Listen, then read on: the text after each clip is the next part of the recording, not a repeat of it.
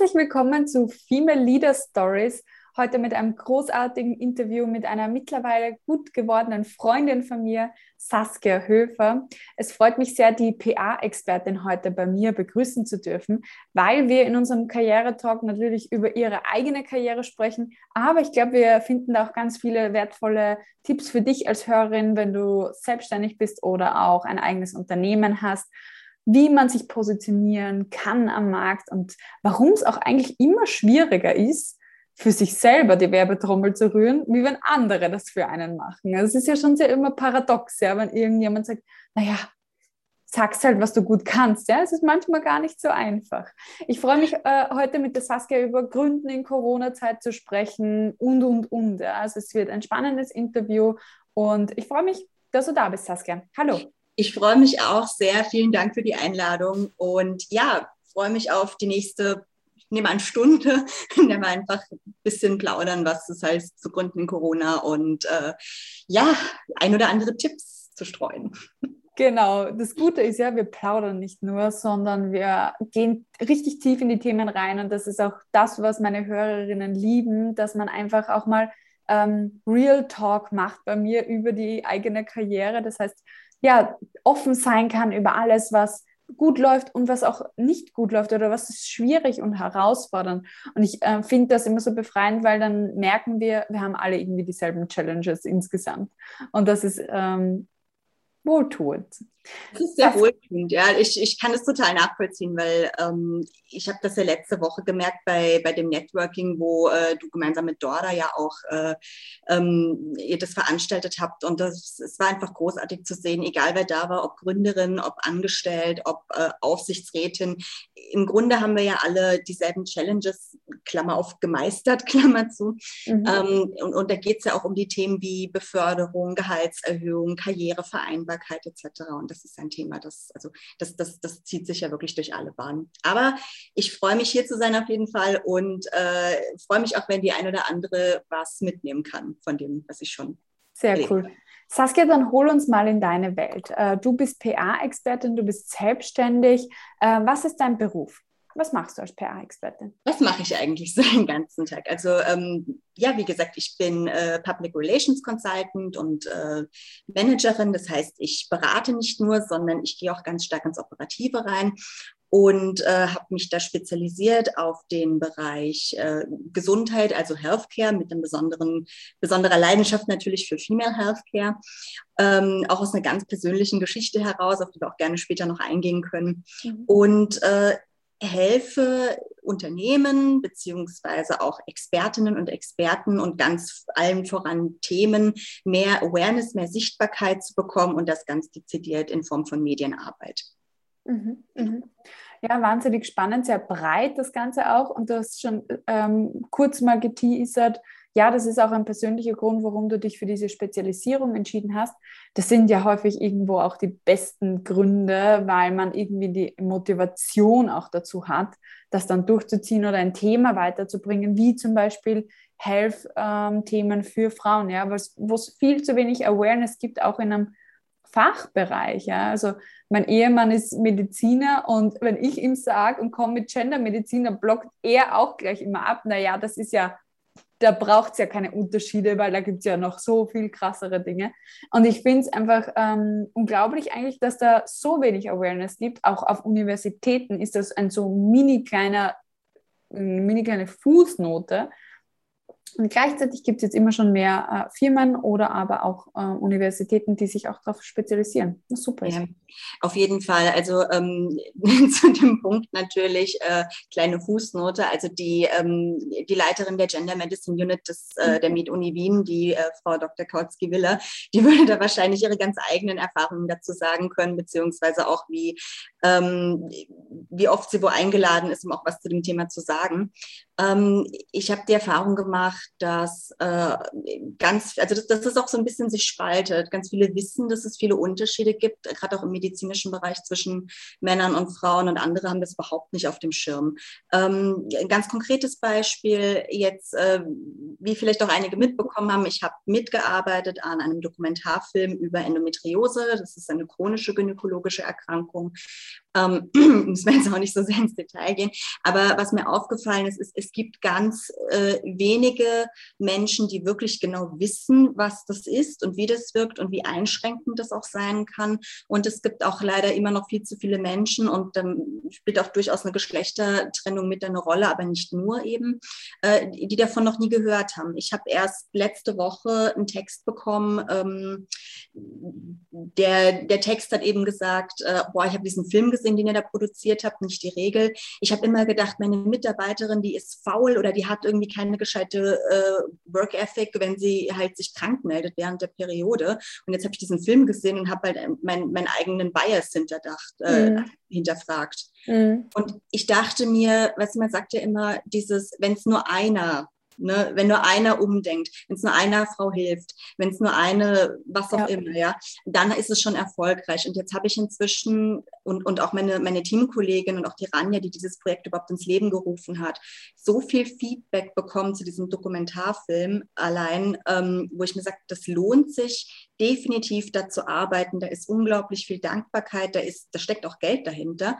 Mhm. Ähm, also generell im, im, im, medizinischen Bereich, weil Leute einfach auch gerne gesehen werden möchten und Leid ja. auch gerne äh, halt äh, beachtet und, und gewertschätzt werden möchte.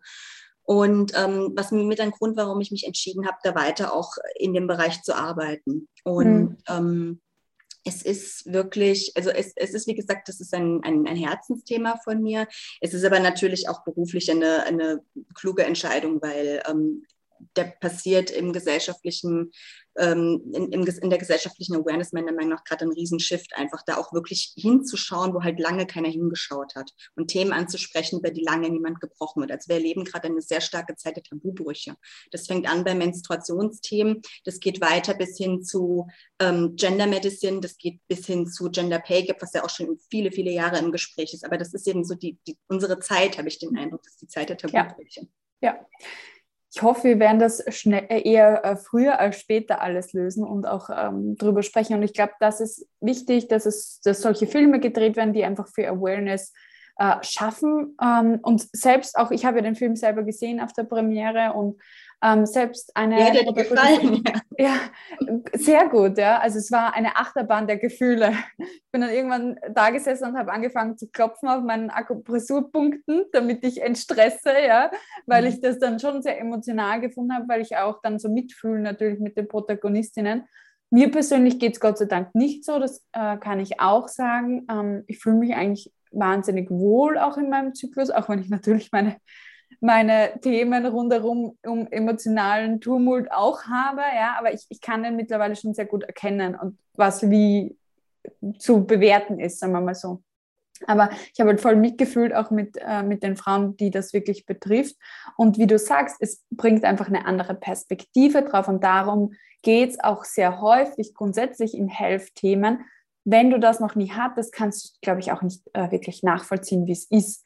Und da müssen wir alle an unserer Empathie arbeiten. Wir können auch nicht nachvollziehen, also schau, im Thema Diversity ist es ja auch häufig so, weiße Männer 50 können auch nicht nachvollziehen, wie es ist für ähm, Frauen mit Migrationshintergrund ähm, 35, die gerade Familienplanung machen wollen. Ja, die haben überhaupt keine Ahnung über die Challenges dieser Person, außer sie bewegen sich bewusst in diese Perspektive rein. Und das ist aber anstrengend, das ist Arbeit, da hinterfragt man vielleicht die eigenen Privilegien etc. Und das machen dann die wenigsten Menschen, ja. Es braucht viel Berührungspunkte und ähm, persönlichen Zugang auch. Diskriminierung endet nach meiner Erfahrung immer da, wo persönlicher Zugang beginnt. Das heißt, sobald ich anfange, mhm. mich mit irgendwas zu beschäftigen, genauer und nicht nur oberflächlich bleibe, ja.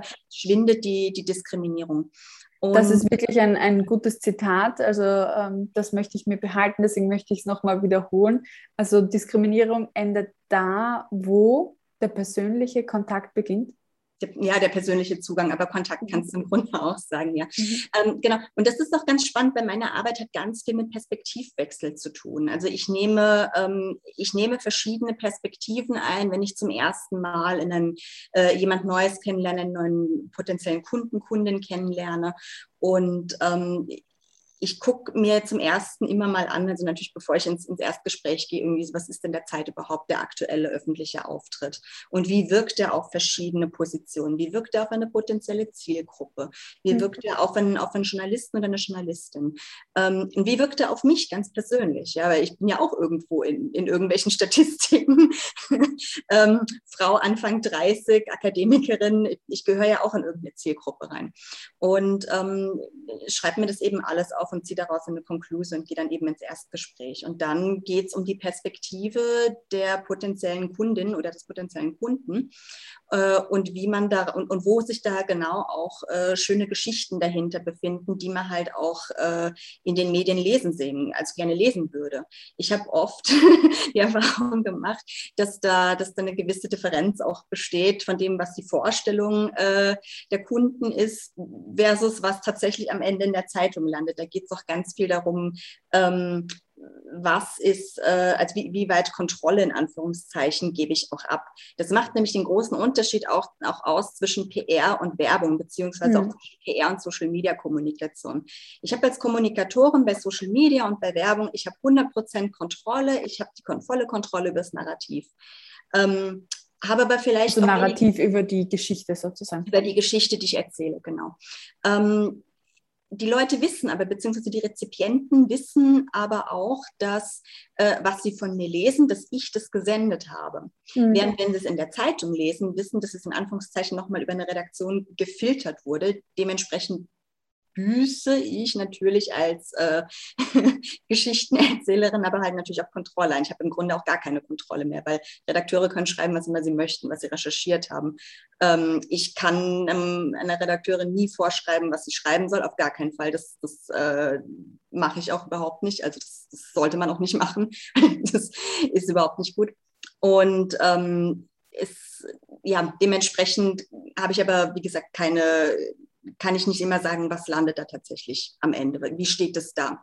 Und da sehe ich mich äh, hin und wieder immer mal wieder ähm, in der Situation, dass der Kunden sagen, ja, wieso, also so haben wir das doch nie und ähm, also so, so könnte man das, ja, aber das ist, das ist Pressefreiheit. Redakteurinnen dürfen schreiben, was immer sie schreiben wollen, wie es in ihre Recherchen passt, es auch zur Blattlinie eventuell passt.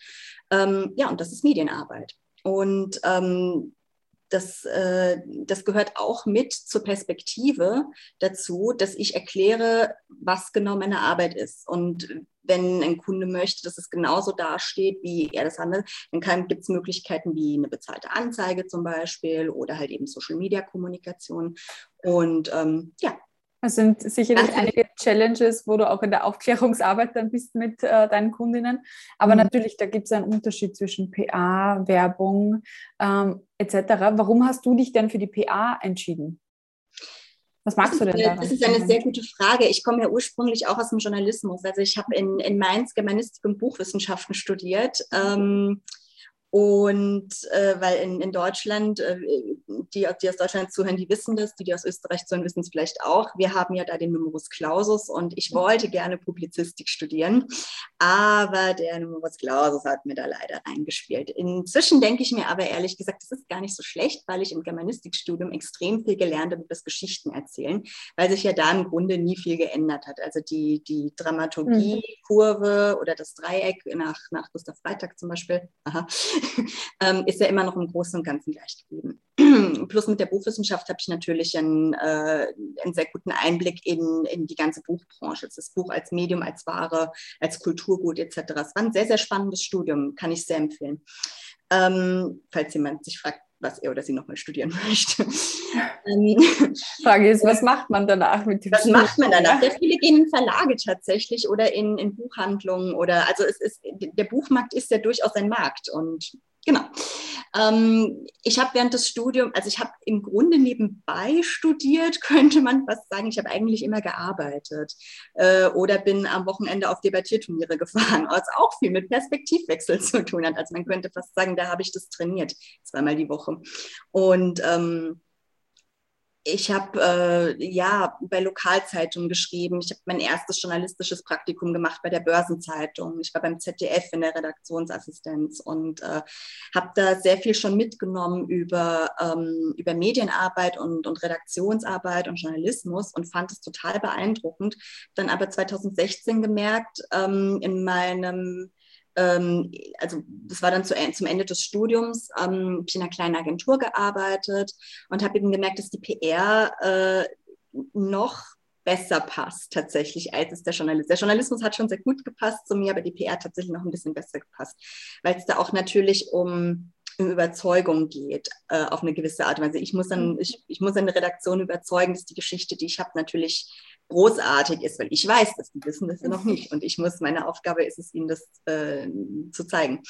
Und ähm, ja, ich, ich treffe da ja im Grunde eine Vorauswahl. Ich sage auch nicht zu jedem, also es kommen Kunden zu mir manchmal und haben Ideen und ich sage, du, das ist leider kein Newswert. Ähm, das ist zwar nett irgendwie, aber ähm, das hat keinen Newswert. Und das, das wird auch keine Redaktion so nehmen, das tut mir leid. Ähm, dementsprechend denke ich mir, es ist halt von der, von der Redaktionsarbeit, es ist im, im Grunde wie ein Schreibtisch. Ich besetze eine Seite des Schreibtisches und Redakteure besetzen eine andere Seite des Schreibtisches. Und da geht es ganz viel um ähm, auch Vertrauen und eine Vertrauensbasis. Und ähm, das, Sie wissen im Grunde, ich versuche Ihnen keinen kein Mist anzudrehen. Die Geschichten, die ich anbiete, sind ähm, genuine, also die sind legitim und gut. Ähm, während ich natürlich auch weiß, ja, die stellen kritische Fragen, das ist ihr Job und, ähm, und das ist auch gut so und das ist auch wichtig so. Hm. Also es basiert einfach sehr viel auf Vertrauen natürlich. Einerseits Kunden vertrauen dir und du und die Journalisten vertrauen dir auch wiederum. So ein bisschen auch äh, der Geschichtenerzähler dazwischen sozusagen. Zwischen ja. den Genau, wobei es, wobei es natürlich nicht im Sinne von Haha-Geschichtenerzähler so, aber ähm, im, im Grunde äh, baut es sich ja schon in, in, in der Narrativ an. Also ich meine, wenn ich, ähm, es stecken ja, es stecken ja ganz klassische Narrative immer hinter, hinter jeder Geschichte. Wir hatten bei dir ja letztens zum Beispiel gesehen, du hast ein Foto gepostet auf LinkedIn und es ist eine Diskussion, also von deiner Hochzeit und es ist eine Diskussion darunter, ausgebrochen, könnte man ja fast schon sagen, wie Nachname wechseln, ja oder nein. Das Narrativ dahinter ist, zum, oder eins der Narrative dahinter ist zum Beispiel, was macht guten Feminismus aus oder mhm. so heißt das, behalte ich meinen Namen, behalte ich meinen nicht. Und das ist eine, eine ganz klassische Debatte und da kommt auch das Debattieren bei mir immer wieder ein bisschen hoch, ähm, das natürlich auch spannend ist für viele Leute, wo man natürlich sagen kann, naja, es gibt vielleicht Leserinnen und Leser, die interessiert es mehr darüber zu wissen, was sind auch die Hintergründe dessen. Ähm, und ja. ja, vor allem sich auch in der eigenen Meinung halt auch äh, irgendwo abgeholt zu fühlen. Also viele Zuschriften habe ich ja dann auch nochmal privat bekommen auf diese Diskussion, weil einfach viele Leute dankbar sind, auch so einen Stereotyp nochmal aufzubrechen. Jetzt haben wir nämlich schon ein typisches Stereotyp für Feminismus, ja? Mhm. Ähm, obwohl Feminismus ja eigentlich heißt, jeder hat die gleichen Chancen und jeder ähm, wird gleich gesehen oder wird auch in seiner Individualität gesehen. Ja? Und das läuft dann irgendwie zuwider, wenn man dafür dann ein Stereotyp hat. Äh, ja, aber es ist eine wahnsinnig spannende Diskussion und auch ein spannendes Feld, sich damit zu beschäftigen, halt die Message. Und es gibt so viele coole Unternehmen, die einfach coole Dinge machen und äh, sehr viel bewegen in ihrem Bereich, auch rauszubringen, in die Welt zu bringen. Jetzt ähm, hast du schon kurz beschrieben, du hast studiert und dann währenddessen eigentlich im Journalismus ähm, gearbeitet. Und du kommst ursprünglich aus, aus Deutschland, ja? Warum bist du nach Österreich gekommen? Ach, die Frage.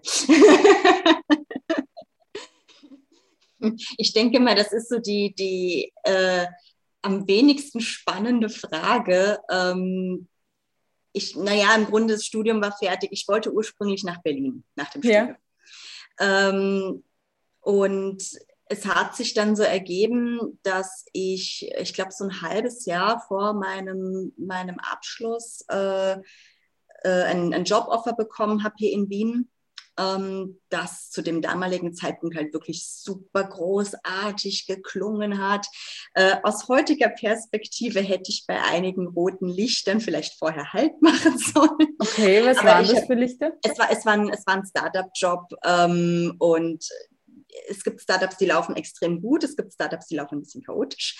Mhm. Ähm, und bei dem letzteren, von dem war ich dann, aber das ist jetzt nicht, äh, ja, es war eine Erfahrung, kann man so sagen. Äh, nevertheless, ähm, ich habe damals, als ich, als ich Kisten gepackt habe, äh, schon ein Gefühl gehabt, dass das sein kann, dass das vielleicht irgendwie nicht so, mhm. wie ich mir das vorgestellt habe. Mhm. Und dann gesagt, ja, Moment, aber was, was mache ich denn jetzt? Also ich möchte schon hinfahren. Ich möchte auch gern da sein in Wien. Ähm, ich gebe mir mal ein Jahr und wenn es mir dann immer noch nicht gefällt, dann kann ich ja immer noch nach Berlin gehen oder wieder nach Mainz zurück oder ganz woanders hin. Mhm. Ähm, ja, das war jetzt vor fünfeinhalb Jahren. jetzt bist du noch immer da. Jetzt bin ich immer noch da. Also das ähm, zeigt halt auch, dass man auch so Deadlines auch für sich setzt. Das finde ich eigentlich auch ganz gut in solchen Entscheidungen, dass man manche Dinge halt auch ausprobiert, aber auch weiß, wo ist meine Grenze, auch zeitlich oder auch wenn irgendwelche Dinge nicht so sind, wie ich sie mir gedacht habe, wo ist meine Grenze und trotzdem auch den Mut zu haben, zu springen, obwohl nicht alles hundertprozentig eitle ja. Wonne vielleicht ist. Ja. Na, absolut nicht. Und ich war ja damals, ich habe ja im Grunde, also gerade aus freundlicher Perspektive und unter uns und allen, die jetzt auf LinkedIn zuhören, ja. gesagt, ähm, ich habe ja, ich ja nichts gewusst im Grunde über, über Österreich und über österreichische Kultur. Ich hatte diese typische deutsche Arroganz, ach, das Sie ist das Gleiche. Ja, ja, es ist ESG. Ja, und ist das Gleiche. Wie soll es das sein? Ja, ähm, nein, es ist, ähm, also ich, ich entschuldige mich damit hier für meinen, für meinen eigenen Bias. Ähm, es war, äh, es ist definitiv nicht dasselbe, spätestens dann nicht, wenn man, wenn man wirklich, und, und das ist genau das, was ich vorhin gesagt habe. Ne? Also ähm, Annahme, Bias endet, also Bias genauso Diskriminierung hat man von, aber Bias auch endet, wenn du persönlichen Zugang hast. Mhm, ja. Und in dem Moment, wo du, wo du tatsächlich mal in ein anderes Land ziehst, ähm, feststellst, dass äh, abgesehen von der Sprache und vom Akzent her ganz, ganz viele Dinge anders sind, ganz, ganz viele Dinge auch sehr ähnlich sind, ähm, ändern sich, ändert sich deine Haltung und ändern sich deine, deine eigene Perspektive. Mhm. Und ähm, also 2016 war definitiv ein Jahr voller Learnings. war auch das Jahr, in dem ich zum ersten Mal gegründet habe, weil ich gedacht habe, naja, wird schon passen. Ja, jetzt ziehst, ähm, also muss man sich auf der Zunge zergehen lassen. Jetzt ziehst du eigentlich in ein fremdes Land, in eine fremde Stadt mit einer, unter Anführungszeichen, bisschen fremden Kultur, weil mhm. sind wir trotzdem in der gleichen Sprachwelt unterwegs und mit ähnlichen Geschichte, sagen wir mal so. Das ist zumindest äh, sehr ähnlich. Und gründest dann eine Firma dort. Genau, ja. Und muss man bedenken, ich war ja in meiner Familie, bin in meiner Familie die erste, die überhaupt jemals gegründet hat. Mhm. Also ist, wir, sind, wir sind an sich eher eine Familie der Angestellten. Okay. Ähm, ich hatte dementsprechend auch niemanden in meinem Umfeld, den ich fragen konnte. Und ich war so selbstsicher und so äh, sicher, dass ich gewusst habe, was ich tue äh, und was ich auch kann, dass ich gesagt habe, ich mache das jetzt einfach.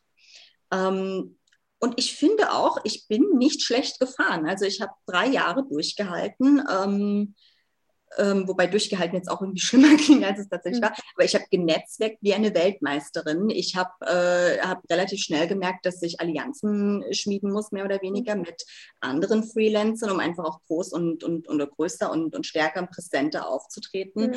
Und viele Dinge waren für mich einfach auch sehr intuitiv und habe da eben mhm. bin eine Zeit lang ja wirklich geschwommen, aber war auch, war auch nicht unerfolgreich dabei. Und ähm, habe Um nochmal auf den Punkt zurückzukommen, wie hast du so viel Selbstbewusstsein gehabt äh, in der Situation? Es gibt vielleicht auch viele Hörerinnen, die sagen, ja, ich würde auch gern mich selbstständig machen, mhm. aber ich habe nicht das Gefühl, dass ich das auf die Reihe kriege, vor allem wenn es vielleicht ein Bereich ist, ja, der neu ist oder ähnliches.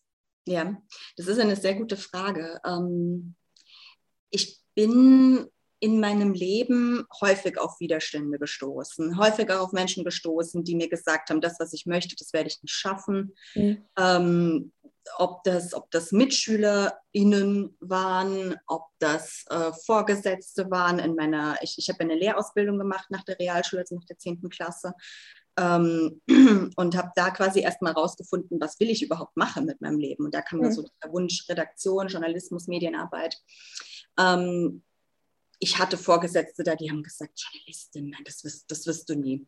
Du kannst das nicht. Du wirst es nie machen. Und ich bin jetzt generell nicht der Typ, der dann automatisch sagt, watch me, ähm, sondern der sich das auch sehr zu Herzen nimmt, oft. Und ähm, das ist für viele oft eine Überraschung, weil ich halt manchmal sehr tough rüberkomme, aber da ja doch auch eine gewisse Verletzlichkeit habe.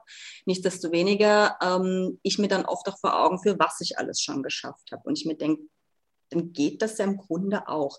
Hm. Ich habe dann die Neigung, mir diese, diesen riesen Berg an Herausforderungen ähm, aufzuteilen in kleine Häppchen und dann zu schauen, okay, ganz logisch betrachtet, was müsste ich schaffen, damit das passiert, das, damit das passiert, damit ich das erreichen kann. Und auf einmal merke ich, okay, der Berg ist nur noch halb so groß. Ja. Ähm, so einfach mal genau ja. hinschauen auch hilft. Ja? Also, dass man sagt, genau. Okay, jetzt lass es uns mal zerteilen, dieses Riesending Gründung zum Beispiel. Was, ja. was müsste ich denn da alles können? Ja? Und dann, genau was müsste ich denn da alles können? Genau. Ich muss sagen, dadurch, dass ich bei einer Behörde gelernt habe äh, und dementsprechend auch verstehe, wie Beamtendeutsch funktioniert, war es für mich vielleicht nicht ganz so scary. Ähm, aber ja, nichtsdestoweniger ähm, habe ich, habe ich ja auch ein Netzwerk gehabt zu dem Zeitpunkt, also zumindest ein sehr kleines Netzwerk gehabt zu dem Zeitpunkt, das mich da auch gut durchgeführt hat. Also ich, ich suche mir dann auch Menschen, die ähm, die Ahnung haben von dem, was, was ich da tun möchte und die mir da zumindest halt auch Input geben können. Ähm, und das ist tatsächlich ein Tipp, wenn, wenn, wenn jemand da draußen ist, also wenn du gründen möchtest, äh, liebe Zuhörerinnen, liebe Zuhörer, dann würde ich dir empfehlen, such dir Leute, die schon mal gegründet haben und mhm. frag die nach Input, frag die nach Tipps, was hat für die gut funktioniert funktioniert. Und hör auch nicht nur auf eine Person, sondern such dir tatsächlich mehrere Eindrücke. Ähm, weil, wie gesagt, Perspektive ist ja auch immer so dieses, dieses Stichwort, von dem wir es jetzt auch schon hatten. Ähm, jeder hat seine eigene und für jeden bedeutet Gründung auch, glaube ich, was anderes. Ja. Ja, auch in welchem Ausmaß und wie schnell will man wie wachsen mit seinem Unternehmen, das ist nochmal was ganz was Eigenes. Was sind deine Pläne für dein Unternehmen? Meine Pläne für mein Unternehmen? Ha, Weltherrschaft. ähm, ich möchte gerne, ich möchte gerne ähm, Projekte äh, und, und Kundinnen und Klientinnen äh, finden, um mit Kommunikation, weil ich finde, Kommunikation ist ein Riesenhebel ähm, im, im gesellschaftlichen Dialog einfach. Ähm, Female Health, Female Empowerment, aber generell auch Innovation im Bereich Medizin ähm, einfach so bekannt zu machen, dass wir als, als Gesellschaft, als äh, Europa vielleicht auch keine Angst mehr haben vor Digitalisierung in der Medizin oder Fortschritte mhm. in der Medizin. Mhm. Und vor allem, dass alle äh, wirklich relevanten Gruppen, die, die Teil des ganzen Prozesses beziehungsweise die Teil des Kuchens auch sind, ähm, gesehen werden, gehört werden und entsprechend halt auch wahrgenommen werden. Weil es kann einfach nicht sein, dass wir dass wir ähm, dass, dass, dass Ärzte ein Bias haben, dass, mhm. äh, dass, dass ich zum Arzt gehe und mir gesagt wird, der Endometriose, das ist so selten. Mhm. Also sieht das haben wir. Ja. Ähm, dabei hat das eine von zehn Frauen, muss man anmerken. eine von zehn Frauen statistisch gesehen. Was sind denn Regelschmerzen? Ich meine, das ist so subjektiv und ja. nicht jede Frau mit Regelschmerzen äh, hat Endometriose und nicht jede Frau mit Endometriose hat Regelschmerzen. Mhm. Also die, die Medizin, ich will nicht sagen, die Medizin wird komplexer, weil ich glaube, die Medizin war schon immer komplex. Ähm, ohne natürlich jetzt keine, ohne natürlich jetzt Medizinerin zu sein, aber ähm, die Medizin war, glaube ich, schon immer komplex. Ich glaube, jetzt ist einfach nur die Zeit, wo wir, wo wir besser verstehen, mhm. wie komplex sie eigentlich ist und verstehen, dass ähm, Frauen beziehungsweise auch Menschen mit Migrationshintergrund teilweise weniger ernst genommen werden, statistisch, ähm, als, als das ein, ein sorry, weißer Mann ist. Ja. Ja. Auch beim Arztbesuch, ja. Also ja. man das wird dann häufig auch ein bisschen abgetan, ja. Deswegen ist man häufig ähm, dann auch gut beraten, gute Ärztinnen zu haben, die dann ja. vielleicht die eigene Situation ja. nochmal verstehen. Das, ah. ist, das, ist, ein ganz reales Problem. Da geht es ja nicht nur darum, ah, der Arzt, dann wechselt halt den Arzt. Das ist ein ganz zentrales Problem, weil wenn du das Vertrauen verlierst in deinen Arzt oder generell in behandelnde Ärzte, entwickelst du ja selber einen Bias. Mm, ja, ähm, total. Und das führte dazu, und das haben wir jetzt auch gesehen äh, während der Pandemie, das führt auch dazu, dass Leute vielleicht gar nicht mehr zum Arzt gehen. Wobei in der Pandemie sind da natürlich auch andere Faktoren mit reingespielt. Aber ähm, letzten Endes ist es natürlich, also es braucht ein, ein gutes Vertrauensverhältnis zu, zu behandelnden Ärzten ähm, und, und die Sicherheit, dass man doch alles sagen kann. Mhm. Äh, ohne dass einem da irgendwie, ohne dass man, dass man riskieren muss, dass man, dass man nicht ernst genommen wird oder ja, ganz viele ja. Dinge. Und da hilft halt auch die Digitalisierung immer mehr in die Individualmedizin zu gehen und nicht alle über einen, einen Kamm zu scheren sozusagen. Genau. Ja. Und natürlich auch viel im Bereich Monitoring. Also äh, Apps, die, die man, äh, die Ärzte auch verschreiben können. Apps wie MySugar zum Beispiel, wo man Diabetes mhm. äh, gut selber als Patient, Patientin tracken kann. Äh, Perioden-Apps beispielsweise, die die Patientinnen einfach auch das Gefühl von Empowerment geben. Mhm. Ähm, wo man das Gefühl hat, man kommt selber ins Tun, man sieht dann auch direkt das, das Resultat und man hat, äh, es, es verschiebt sich halt ganz viel von, äh, von oben nach unten kommuniziert quasi und es geht immer mehr Richtung Augenhöhe. Und das ja. ist, glaube ich, ganz wichtig und auch ein Zeichen unserer Zeit. Ja, und ich glaube gerade, dass die PA und die Kommunikation dann beiträgt, diese Augenhöhe herzustellen über Awareness, also über, aha, es gibt etwas, wo ich aufpassen kann oder wo ich mir selbst helfen kann über eine Lösung von einem Unternehmen oder ähnliches. Ja? Genau. Weil wenn du nicht wenn du Innovation hast und du kommunizierst sie nicht, ja, wie soll es denn dann bekannt werden? Hat dir die heutige Folge gefallen? Dann klicke beim Female Leader Stories Podcast auf Abonnieren, um jede Woche eine inspirierende Karrierestory zu hören.